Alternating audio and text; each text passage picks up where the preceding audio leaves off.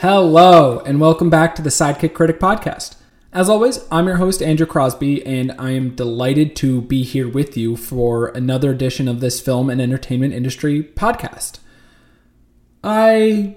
It's run of the mill stuff today. I got two new releases I'm going to talk about, I got four rapid fire reviews, and I'm going to give you some updates on the film industry.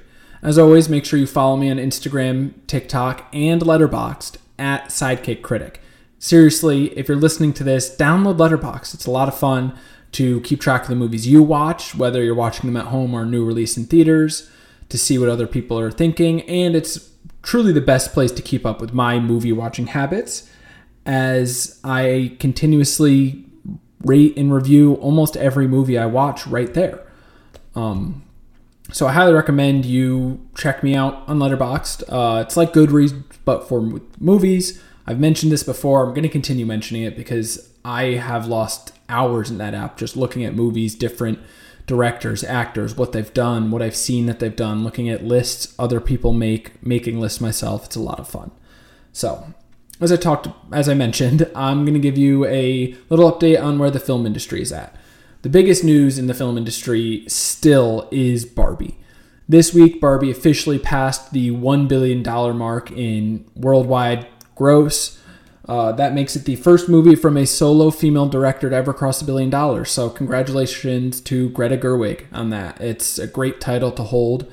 Um, she's mentioned before she doesn't want to be known as just one of the best female directors. She wants to be known as one of the best directors in the world right now. And she's quickly approaching that. I'm very excited to see what she's going to do next.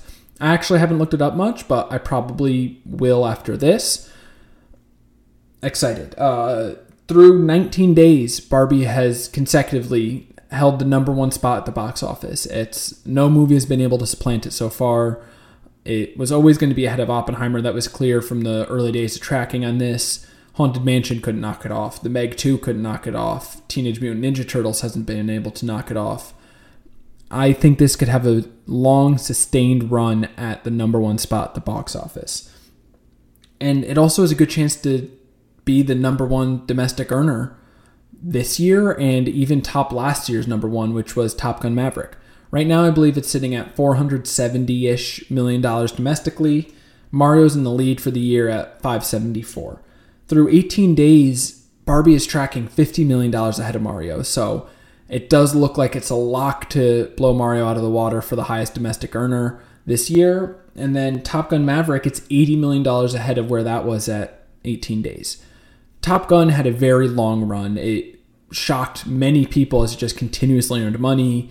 After a couple months of its release, it was still so popular that it got a re-release in premium formats.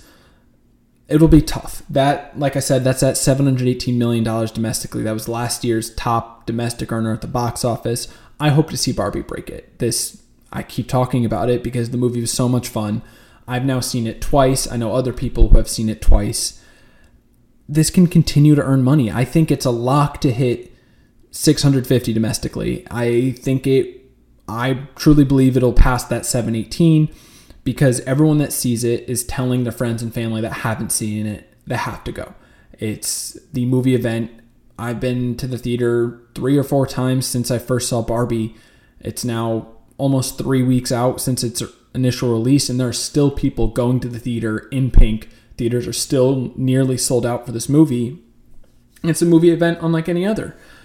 If you're listening to this, you know I'm a big fan of tracking the box office numbers. I think it's very interesting. I think it's good for theaters that movies are starting to make money again. Barbie is only the seventh or eighth movie post pandemic to hit a billion dollars, which is huge. And this is the most fun I've had following box office revenue since Avengers Endgame. Endgame was a massive weekend for Marvel. It was shattering records left and right. It was a huge success. And for Barbie to be a phenomenon like that is incredible. While Barbie is not a fully original IP intellectual property, it's original in the film industry. And for this live action movie based on a toy to be doing so, so well is a lot of fun. I'm loving seeing it. The second it's available to be streamed at home, I'll probably watch it again. The movie is just such a good time. I'll probably talk about it again in my next episode, but again, if you haven't seen Barbie, go see it. If you're a fan of film and movies and filmmaking, go see Oppenheimer too. Both of them incredible movies. It's been a lot of fun. Barbie is still being very successful. We are potentially starting to see the impact of these strikes at other movies at the box office as there is no promotion for them. I already talked about the delays on my last episode. Let's give a small update on where the strike's at. The Writers Guild of America, WGA, and AMPTP did have an informal meeting recently, but the two sides are still very far apart. The AMPTP president said we're only going to meet to discuss certain issues. We can't discuss everything. WGA came back and said, What's the point of meeting then? We want everything on the table. We want to talk about it all. The two sides just aren't there right now. They're still not there. The writer strike has officially hit 100 days, making it the most significant strike in the film industry since I believe 1987. So this is going to continue to drag on. Their two main issues for these two sides are still the minimum staffing requirements on TV shows and the streaming residuals. The studios do not want to budget on that at all. They do not want to talk about it at all. And with that hard stance, without even being willing to negotiate on a couple points, the rest of the contracts aren't getting agreed upon and filled out. The auxiliary materials in these massive union contracts are not being discussed because, rightfully so, the writers are saying, hey, this is what we want to talk about. You can't just completely shut down on a couple of these issues. We have to meet somewhere in the middle. So we're not going to talk until you're ready to talk about all of it. So it will be interesting to see as this continues to unfold when the studios are going to start talking. I have not seen anything about SAG AFTRA in the studios talking. Um, SAG announced that in July they raised over $15 million for the relief fund. That includes $1 million donations from multiple actors and actresses. I already mentioned the $1 million donation or seven figure donation from Dwayne The Rock Johnson that came out a couple weeks ago. Other uh, A list stars that have come out or have been released that they've made these large donations include Oprah, Meryl Streep, our AMC queen Nicole Kidman, Leonardo DiCaprio, Matt Damon, Ben Affleck, and many more. That's what the A-list actors could do to help. They need to continue to donate to support this relief fund for the other 150,000 plus members of SAG-AFTRA that I don't know their names. You don't know their names. No one knows their names, but they are a pivotal pivotal part of these movies that we know and love, and they deserve to be treated fairly. I'm already starting to see articles of some actors and writers that are starting to feel the financial burden of these strikes. They're dipping deep into their savings. They're worried they have maybe two months of savings left before they don't know what they're going to do. They are picking up side gigs, whether it be waiting tables. I saw one woman say she was starting to walk dogs um, I believe her quote was, I wrote an award winning show last year, and currently I am picking up dog shit. So the financial burden is starting to be felt on the writer's actor's side, though that is a very spread out burden because the unions are so small. I think come September, October, November, the studios are going to start seeing the impact as they have no one to promote their movies. They can only put out trailers and clips of it, which for I know people who that turns them off to the movie. When they see too much material for it, they lose the excitement. So it'll be interesting to see how the studios react when these strikes start affecting affecting their box office returns. That hasn't quite happened yet because you have Barbie and Oppenheimer, the phenomenon that occurred that was a massive box office success. So I'm curious to see where this will go and how this will develop. I continuously read about it. I'll continuously keep you updated on it. All right, Let's go on to my rapid fire reviews. Four movies to talk about today, quite a wide spectrum of the movies, so let's dive right in. Here's my review for Margin Call. I actually watched this movie a couple months ago. I'd never heard of it or seen anything about it. It just randomly came up in a uh, list I was looking at on Letterboxd, and I thoroughly enjoyed it. This type of movie is my absolute shit. It's one of those historical dramatizations I've talked about uh, akin to The Big Short, The Social Network, Air, and Blackberry.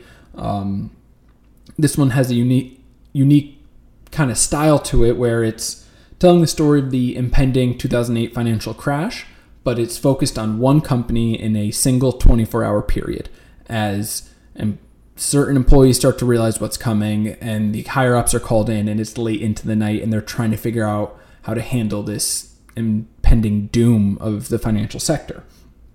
Uh, it's a star-studded cast. It features great performances from Kevin Spacey, who we're not big on anymore, but we'll move on from him. We don't need to talk about him. It's got Zachary Quinto, Simon Baker, Demi Moore, Paul Bettany, Jeremy Irons, Stanley Tucci, and Penn Badgley. The last two there are going to be in another movie I talk about in a little bit, but what a great cast. What great performances across the board from them.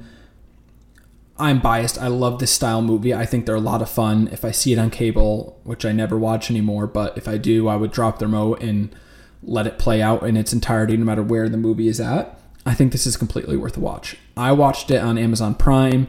It may have been removed from Amazon Prime. You might have to rent it now, but for $3.99, this movie is a really good hour and a half to two hours. It's worth the watch. 7.8 out of 10 on margin call. All right, moving on. My review for Moonlight. What a heavy, heavy, but incredible movie this is the winner of Best Picture and Best Adapted Screenplay at the Oscars for 2016, fully deserving of its awards. This movie was amazing. Mahershala Ali is only in the movie for 45 minutes, but he is at his peak acting abilities, fully deserving of his Best Supporting Actor nod. An incredible performance. I thought he was going to be in more in the movie, but he wasn't. The movie tells the story of this boy turned teen turned man. Uh, his mother abuses drugs, and it's him going through life a in a less fortunate situation and discovering his sexuality and what that means to him. I it's incredible. Barry Jenkins is a director on this film. I think he is right there in line with Damien Chazelle and Greta Gerwig of these up and coming directors that I'm excited for their next project. His next project is Mufasa, the Lion King it's a Lion King prequel. It's slated to come out next year. I cannot wait. Um, and this movie's great. Uh, as I talked about, it follows this uh, person's life in three distinct sections when he's eight, when he's a high schooler, and when he's a grown man. And it's played by three different actors. His friend Kevin is present in all three parts of his life, also played by three different actors. And the ability to direct these performers through performances where they're also played by someone else is truly incredible. The performances are amazing in this movie. Alex Hibbert, Ashton Sanders, and Trevante Rhodes play Little or Sharon or Chiron or Black, as he's named in the movie, and the different nicknames he's given as he's going through these vastly different stages of his life. His friend Kevin is played by Jaden Piner, Jharrel Jerome, and Andre Holland. Also great performances. This movie was uh, allowed me to vocalize something that I actually haven't been able to vocalize before, but I felt. It's not a movie I can relate to. I'm not black. I'm not gay. I did not have a drug abusive mother. I have lived a very fortunate life, so I cannot truly relate to it, but it was so well made that I was instantly able to sympathize and to understand these characters and this story and what it was trying to say. And the movie is fully deserving of Best Picture over La La Land. While I love La La Land, Moonlight is just so heavy. If you're a fan of those heavy movies that tell a really good story and can make you feel, watch Margin Call, or not Margin Call, watch Moonlight, 9.2 out of 10. I loved this movie.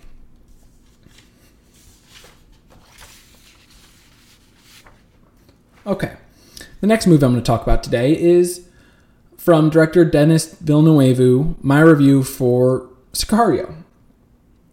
Another great movie. Sicario is incredibly gruesome, it's intense, but it never feels like it's taking too many liberties with the action and the gore. Uh, it's centered around the Mexican cartel and an FBI agent and Black Ops as they fight this Mexican cartel. Uh, I, I thoroughly love this movie. Denis Villeneuve is one tier below Christopher Nolan in terms of current directors for me. And I don't mean that as an insult, that's a compliment. Nolan is 1A, Villeneuve is 1B. I think Dune 2 performs as well and is as good a movie as I think it is. Denis is right there at the top, uh, the peak of his game, the peak of directors in Hollywood currently. Uh, like I said, he did the first Dune movie, he did Arrival, Prisoners, all fantastic movies I highly recommend. I need to watch Blade Runner for 2049 as that's his movie and I've heard great things. And he's really able to bring out the best of each performer on set. This movie stars and is focused on Emily Blunt, Benicio del Toro, Josh Brolin. All of them are absolutely amazing. And then you have supporting roles from Daniel Kaluuya, Jon Bernthal, and more that really drive home how well acted this movie is. Benicio del Toro, especially, is uh, menacing in this movie at times. He is fantastic. The other aspect is the score. Uh, Jóhann Jóhannsson did the score. He worked on Arrival and Prisoners with Villeneuve, and he builds this anxiety-inducing score that keeps the tension high for the entire two-hour runtime, and it's an appropriately timed two hours. It never feels too long or too short or rushed. Just fantastic. I love this movie. If you're a fan of action movies, I highly recommend watching it sometimes I go into action movies expecting them to be an easy watch. This movie was intense and heavy, and I loved it. 8.8 out of 10 on Sicario. All right, changing pace heavily here with my last rapid fire review. My review for Easy A. I threw this on just last night to rewatch it because I figured, what the hell, might as well. This is a fun movie. I love it. It this is the movie looking back on it that really announced Emma Stone to the world as a movie star. Prior to this, she had done Superbad, House Bunny, Zombieland, was not top billed in any of those movies, but got an increasingly large role with a couple other movies mixed in between. But this movie was all her. It was the announcement party for her as a movie star. Uh, Easy A is one of those uh, high school era movies where it's it's not high school. No one there looks like they're high school age, dresses like they're in high school, or acts like they're in high school, but we call it a high school movie. It's a rom com. It's very funny. It does tell an important story about rumor mongering in high school and how that affects someone. And I loved it. After Easy A, she started getting bigger and bigger roles. Uh, Crazy Stupid Love, The Help, The Amazing Spider Man, to where now she's an A list star and is getting roles like Battle of the Sexes across from Steve Carell, La La Land with Ryan Gosling, Cruella, a movie centered around her from Disney. She is an A-list movie star now, and Easy A is really the announcement of her be entering the A-list movie star level. The, the movie also has an amazing cast, and it's one of those. It's like that Leonardo DiCaprio meme that's going around with Oppenheimer of when you're watching it, you're constantly pointing at the screen like, "Oh my god, I recognize them! I recognize them! I know them." Uh, like I mentioned, another movie with Penn Badgley and Stanley Tucci. It's Easy A. Uh, Penn Badgley you may know from Gossip Girl or You. Uh, Stanley Tucci is in so many things. Uh, I was first introduced to him, I think, in Devil Wears Prada, um, Margin Call. Uh, he's in the first Captain America film. Great actor. I love Stanley Tucci. I actually want to read his memoir one day because I've heard great things about it. Then you have Lisa Kudrow's in this, Amanda Bynes, Aly Michalka, who you may know from her uh, musical group with her sister, Aly and AJ, uh, potential breakup sh- song, Shadow Abbey. I did instantly know that when I realized who she was because you constantly play that song. Uh, Dan Byrd from A Cinderella Story, Fred Armisen. A fun movie, a great cast. Uh, whether you haven't seen it or you have seen it, throw this movie on. It's just a good time. 7 out of 10. You can never go wrong with a funny comedy movie such as this. All right, that's the last of my rapid fire reviews. It was a fun variety of rapid fire reviews today in movies I've watched recently. Moving on back to the new releases, what's happening currently. Here's my review for Indiana Jones and the Dial of Destiny. This movie somehow simultaneously it let me down, but it was also better than I expected. We're going to start with the ugly aspect of the movie, what I disliked the most, the CGI young Harrison Ford was not good. It, it, didn't look good to me at all. It looked way too fake. It was still current Harrison Ford's voice, so there was a disconnect between what he sounded like and what he looked like, though he didn't look good regardless. The physical aspects, the stunts when he was supposed to be younger did not look good. He still moves like the aged actor Harrison Ford is. I'm begging the studios, please stop de aging these actors, please. If you need to do a flashback for some context, cast someone else in it. Make him much younger than the origin, original Indiana Jones. Cast someone that's younger and move on. It's it's way better. We don't need this constant de-aging. It just doesn't work a lot of the times. That's the ugly. The bad is this movie is way too long. Two and a half hours for this. I did not need two and a half hours. You could trim 30 to 45 minutes on this movie easily. Whether it be cut down in the backstory in the young Harrison Ford, or cut down in some of the chase scenes in this movie, as there are multiple of them that just went on for way too long, like five to 10 minutes a piece and across three or four different chase scenes. Cut those back. You can give us two to three minutes on it. We get the point. It's a good chase. You got some cool shots in there. Move on. We don't need that much time just running after each other, driving, whatever it may be. Um, and that's the bad. Really, those two bad aspects are pretty bad in the fact that it's never good to sit in a movie and think, wow, this is still going, or to think, wow, this looks terrible. I don't feel invested in this movie because it just doesn't look good. But there is a lot of good to it. Um, the older Indiana Jones, uh, there's a lot of depth and realism to it. Harrison Ford did a great job. I think it's one of his best performances as Indiana Jones. I loved this aged version of him where he's moving slower. He has a different outlook on life based on everything that's happened to him. I, I did really enjoy that. He was struggling with the physical aspects, which makes sense when Indiana Jones at this point is 70, 80, whatever he may be. Phoebe Waller Bridge as Helena Shaw was great. Uh, she's a very charismatic actress. I loved her in this. I thought she added quite a bit to the movie. I'll touch on this a little bit more later, but I would be okay with the indie franchise continuing with Phoebe Waller Bridge. And then the actual plot of the movie I did enjoy. I was invested. A twist in the final third really kept me invested in it. Um, I love movies that really dive into some ancient history, and I think that was one of the strongest aspects of this movie, explaining the history and discovering more of it and what it all means. So there are bright spots to this movie, don't get me wrong, but there are a couple really bad spots and not good things. So very mid on this movie overall. It's definitely some of the worst action sequences across all the Indiana Jones movies, but it's not the worst indie movie. I think Kingdom of the Crystal Skull is last for me personally. Then you got this one, Dial of Destiny, right below Temple of Doom. Then The Last Crusade, and nothing will ever beat Raiders of the Lost Ark. That movie was just amazing. I love it. I recently watched it, as I mentioned on my last episode, I think. I thoroughly enjoyed the first Indiana Jones movie. But it's an aged Indiana Jones he's still quick-witted. He's still got this wry sense of humor and he still really hates nazis. What more can you ask for out of indiana jones movie? That's all you really need. I, I love that the nazi hate is still there when it's now the late 60s i believe this movie is based at the time of the moon landing or shortly after so that was pretty good. I will say to disney i think it's time to either retire the indiana jones franchise move on from it entirely, Lucasfilm, or give it the James Bond treatment. Wait 10 to 15 years and put a different actor or actress in the Indiana Jones role. Uh, Harrison Ford has said Indiana Jones will die with me. He's my character. That's ultimately not up to him, and I think these studios have proven nothing speaks more than money. If you can wait 10 to 15 years, cast a new actor, maybe at that point, an Adam Driver type actor in the Indiana Jones role let him make this franchise his own, do something different with it, base it in a different time period. I think it'd be great. I really do. I think there's a good chance that this IP is not dead, but financially, this movie has been a big flop. It had a massive $300 million budget, which was never going to turn a profit on, in my opinion.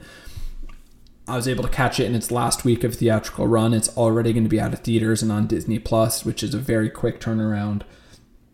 So the Indiana Jones future is up in the air. Lucasfilm as a whole is kind of up in the air with the last Star Wars movie being poorly received, some of their shows not being received great, Indiana Jones now not being received great. It'll be really interesting to see where Disney and Lucasfilm go with this IP. Overall, The Dial of Destiny is getting a 6.5 out of 10 from me. Once again, I didn't love it, I wasn't blown away, but I didn't hate it. So do with that what you will if you have at all a connection to Indiana Jones, if it holds a special place in your heart, as I know it does for many people, if you really enjoyed the first one or you remember watching it with your dad or grandfather, whatever it may be, this is worth the watch on Disney Plus at home if you can get it because there are some moments that really pull at those nostalgic heartstrings, so to say. So I, if I were you, I would give Indiana Jones and the Dial of Destiny a shot. All right, I got one more movie, one more new release to talk about today. My review for Shortcomings, another original story in the world of film, another directorial debut for Randall Park, who you may know him from uh, Ant Man in the MCU, Always Be My Na- Maybe. He played Asian Jim on The Office, as I know a lot of people know that, and many more comedy movies and whatnot. I, the more I think about this movie, the more I enjoyed it. Um, I, have been really enjoying these independent films I've been watching that are new stories and new concepts, not a part of some massive film IP or franchise. That makes six of the last seven movies I've seen that are original stories in the film industry. You have Past Lives, No Hard Feelings, Joyride, Barbie, and Oppenheimer. While they are based on other IP, they are original in the film industry. And there's one more I'm drawing a blank on. Oh, Theater Camp and Talk to Me. So that's seven of the last eight. Asteroid City before that. I've been watching a lot more of this style movie in the past few months, and I've been really enjoying them. They're the movies that are really standing out. The Flash let me down. Mission Impossible wasn't as good as I hoped it was, while I still enjoyed it. Indiana Jones let me down a little bit. These original stories are great. Shortcomings uh, is focused on our protagonist, Ben, who has some major character flaws. His girlfriend decides to take an internship in, in New York while he lives in California, and they take a break. Ben is a massive cinephile that is very stuck up about his sense of art and movies and his viewpoint on the world. And he's just kind of, honestly, he's just kind of a dick about it. And it's a very interesting protagonist to focus on with this movie because throughout the movie, it becomes increasingly easy to want bad things almost to happen to him, yet somehow you continue to root for him. And I think everyone knows people like that in their life where they continuously make the wrong decision or do things they shouldn't do or have character flaws that are really just bad, but somehow you're still rooting for them to be better. You want them to improve and be a better person. And our Ben in this movie is no different, played by Justin H. Min. A really great and nuanced performance by him. I'm looking forward to whatever he does next. He was fantastic in this movie. Um, I think Randall Park did a great job directing this. It's based on a comic book by Adrian Tomine, and Park said he was struck by how real and authentic it felt to him. And he saw a lot of himself in that story, and he strove, along with the cast and crew, to keep that same authenticity and really deliver what was a great movie and a amazing directorial debut. I think um, on that aspect, the movie was amazing for this being the first movie he's directed. Great supporting performances, a lot of a lot of depth this movie. It's I thought it was going to be funnier based on the short trailer I watched, but it was uh, more serious than I expected and there's nothing wrong with that. It's some of the funny bits were pretty funny. The movie started by kind of ripping Crazy Rich Asians as being overhyped. I think it was really funny, but it doesn't in a way that it doesn't diminish what Crazy Rich Asians did or what it provided in terms of representation. It rightfully countered those points that said the movie was overhyped and not what everyone made it out to be. It really, the more I talk about it, the more I think about it, I really enjoyed this movie. And part of it could just be that I am quickly building a bias for the independent films, for these new directors to put their stamp in the industry and do what they can. I'm trending away from franchises, which I find interesting, but I'll always be excited for the franchises to talk about them as a whole. But independent films are doing great. This was produced in part by Topic Studios, who also helped produce Theater Camp. So, two in a row from Topic Studios that I'm really enjoying it's exciting. I'll keep my eye on Topic Studios, just like I've been keeping my eye on A24 and watching more of their movies. I think Shortcomings is absolutely worth watching when it's available at home. In hindsight, I probably would have watched this at home if I had to pay for a movie ticket, but I don't have to pay for individual tickets, so of course I'm going to go see it in theaters.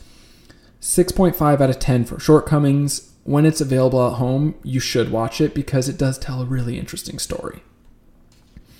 All right, that's my last new release. Um, another six movies done and dusted out of the way. A lot of movies still coming up that I want to see. I thought August and September were going to be a lot slower, but I'm looking at my list here and there's a bunch of movies coming out. I've missed three movies so far that are out in theaters right now that I need to catch. Uh, Haunted Mansion, I'll definitely be seeing that. Uh, spooky season is quickly approaching. Got to go see Haunted Mansion.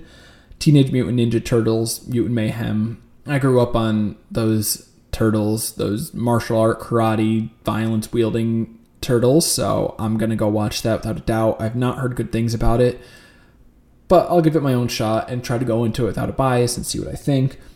Maybe I'll see Meg 2, The Trench, TBD on that. Um, might just see it because I know what I'm getting into. I'm gonna watch a ridiculous movie with Jason Statham and really fucking big sharks. Sometimes you get what you ask for, and that's one of those movies I think. Um, and there's a bunch of movies coming up. Uh, just looking at the next two months, August, September, uh, I would like to go see The Last Voyage of the Demeter, another horror film that I'm actually really excited for. August 18th, you have Blue Beetle, the newest installment for uh, the DC universe, and you have Strays, which looks hilarious, a raunchy movie about dogs and they're talking. August 25th, you have Bottoms, another original comedy, which I'm excited for.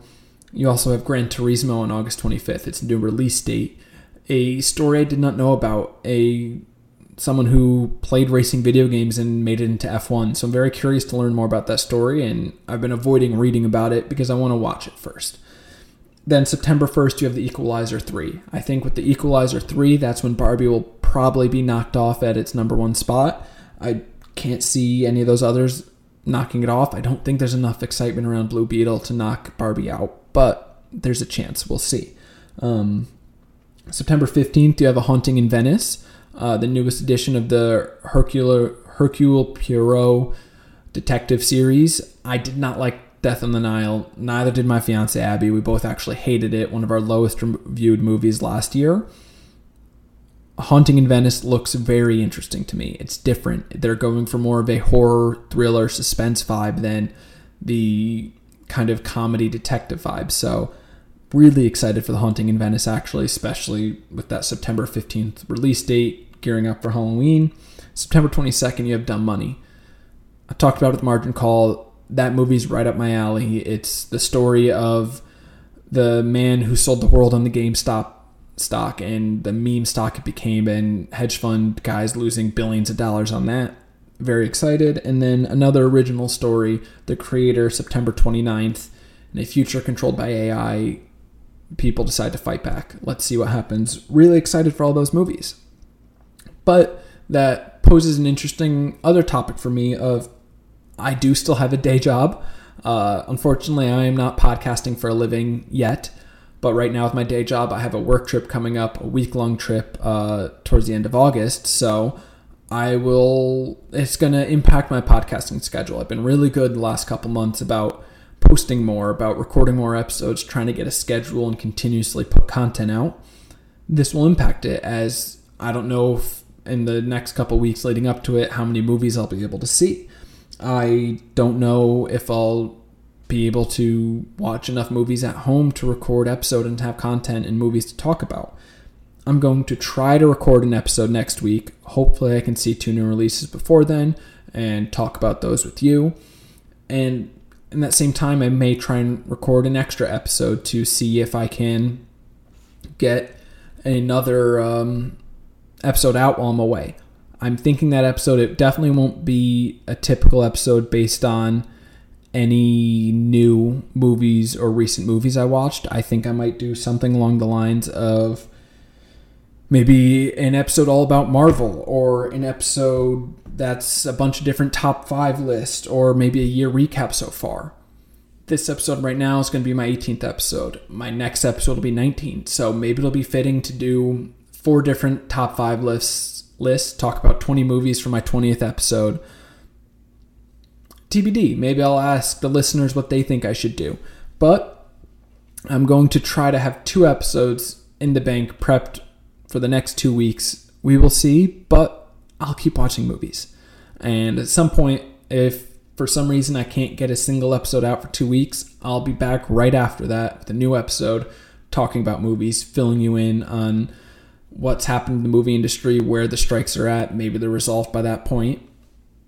we'll see. But I'm excited. I've been watching a lot more movies. I've been going to the movies. I two or three weeks in a row now. I've run out of show times where tomorrow Thursday night I'd like to go see another movie, but I can't because I'm out of viewings for the week. So really getting those numbers up there. I'm closing in my year goal of 52 movies, which is very exciting. And yeah, so make sure you follow me on Instagram, TikTok, at Sidekick Critic. That's where I'll actually probably keep you updated on what my podcast schedule will be. I'll post a poll on what I should do for episode number 20 is I'm going to hope to pre-record it and I'm excited for that. I post clips, I share stories of what I find interesting. Follow me there. Follow me on Letterboxd, especially if I do take a 2-week break because that's where you can keep up with my movie watching habits even though I'm not here talking about them and like, comment, share, review, tell anyone you know that loves movies to, to give my podcast a listen because I'm really getting the hang of this. I'm feeling good about these episodes. I'm loving talking about movies and watching movies. And thank you for stopping by. As always, my name is Andrew Crosby. I'm your host for the Sidekick Critic podcast, and I'll see you next time.